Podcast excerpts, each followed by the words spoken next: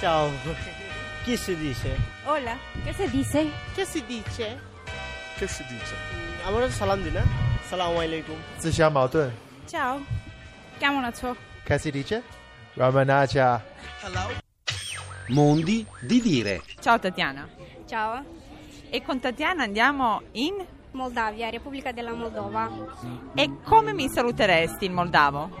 Eh, Norok sarebbe la parola che si usa di più, il significato del ciao, ha anche diversi utilizzi, si può utilizzare come saluto oppure ha anche il significato di fortuna, si può dire di una persona che ha il Norok che sei una persona fortunata oppure sfortunata, però è il più utilizzato. Come si dice? Norok, No rock, tipo Sì. salute. sì, ciao, sarebbe ciao. E un altro modo di dire tipo buongiorno? Mm, Bună ziua. Eh, Come si dice? Bună ziua. Buona ziva. Sì, oppure si utilizza anche molto salut, che deriva dal francese salut.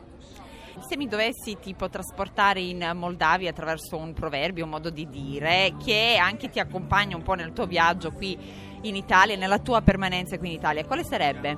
Allora, uno che non- in Italia non l'ho sentito dire è frate frate dar brânza ai cubani. Che sarebbe? Fratello fratello, però il formaggio si paga. E che significherebbe? Credo che il- praticamente sì, siamo tutti parenti, però eh, alla fine ognuno deve pagare per se stesso, perché a volte può capitare magari anche tra parenti, fratelli, che uno si appoggia troppo e dice tanto io non mi impegno anche sul lato economico, più che altro sul lato economico, non, non- non- non cerco lavoro, non mi impegno troppo perché tanto so che ho questa persona sulla quale posso contare e mi può dare le cose. Come si dice? Frate, frate, dar brânza ai cubani. Frate frate dal bronzo ai cubani.